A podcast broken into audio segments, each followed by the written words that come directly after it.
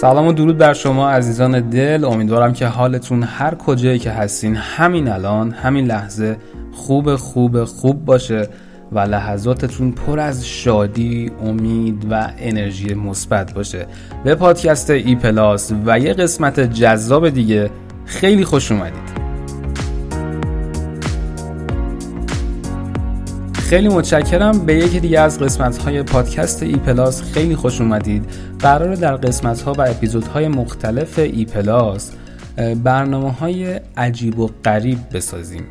یعنی چی؟ یعنی بیایم در مورد چیزهایی که خیلی بهش فکر نمی کنیم و خیلی بهش اهمیت داده نمیشه.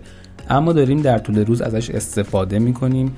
و در کنارمون هست و اما خیلی راحت از کنارش رد میشیم و بدون اینکه در موردش اطلاعی داشته باشیم. مثلا چی؟ مثلا تعداد تیر چراغ برق در یک خیابون. مثلا تعداد فیلتر سیگارایی که روی زمین میفته تعداد مرگ و میر در روز. تعداد متولد شدن آدما در روز. یا مثلا تعداد نفسی که ما می‌کشیم در طول روز. و یا تعداد سرویس های بهداشتی در یه شهر. خیلی چیزهای عجیب و غریبی هست که می‌تونیم با همدیگه اینا رو به اشتراک بذاریم و اطلاعات عمومیمون بیشتر بشه. من چون خودم یه آدم کنجکاوی هستم دوست دارم از میشه گفت سوزنی که روی فرش افتاده اطلاع داشته باشم تا یه دنیا اطلاعات دیگه. پس قرار در اپیزودهای مختلف پادکست ای پلاس در مورد چیزهای عجیب و غریب براتون بگم. شاید برای شما هم جذاب باشه. اگر می‌خواید به یکی از این موضوعاتی که الان گفتم گوش بدید و ازش اطلاع داشته باشید در ادامه با من همراه باشید.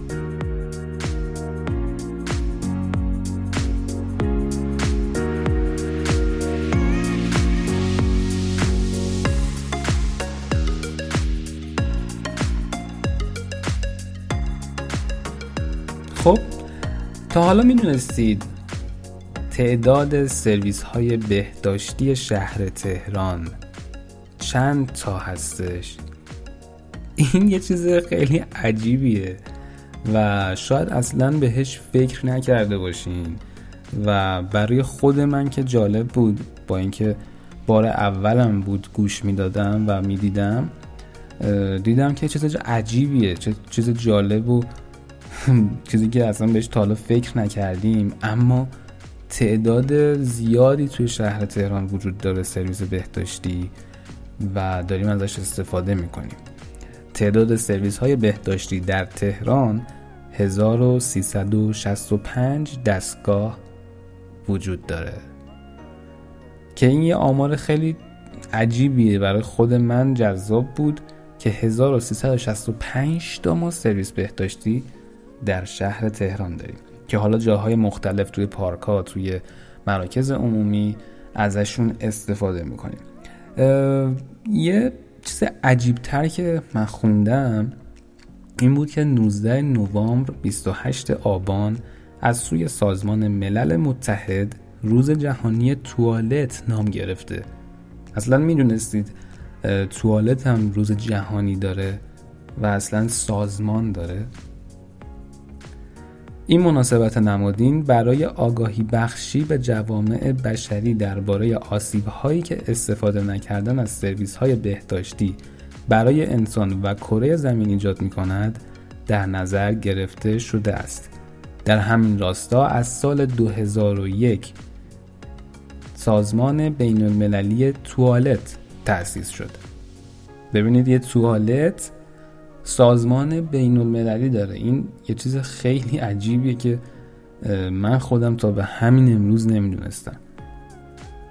تأسیس شد تا توسعه سرویس بهداشتی مدرن را در سراسر جهان در دستور کار قرار دهد.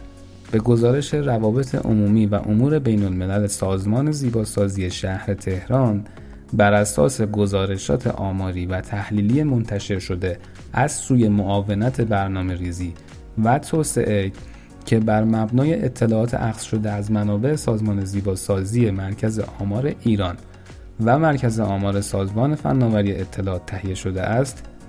اینجاشو گوش بدید خیلی جالبه. در تهران مناطق چهار، پنج و پانزده. از نظر تعداد سرویس های موجود بالاترین تعداد را به خود اختصاص داده. خیلی جالب بود. حالا در حالی که در مناطق 7 و 9 و 11 و 17 کمترین تعداد سرویس های بهداشتی وجود دارد و مناطق 6 20 21 و 22 نسبت به سایر مناطق تهران دسترسی آسانتری به سرویس های بهداشتی عمومی در اختیار شهروندان قرار می دهد. خیلی هم عالی. متشکریم از شهرداری عزیز. بر اساس همین آمار 75 درصد سرویس های بهداشتی عمومی در پارک ها 10 درصد در سطح شهر که ما زیاد نمی‌بینیم. خب همینه دیگه درصدش کمه. و تو سطح شهر برای همین کمه. 9 درصد در میادین میوه و تره و 4 درصد در پایانه ها 2 درصد در فروشگاه های شهروند تهران احداث شده اند.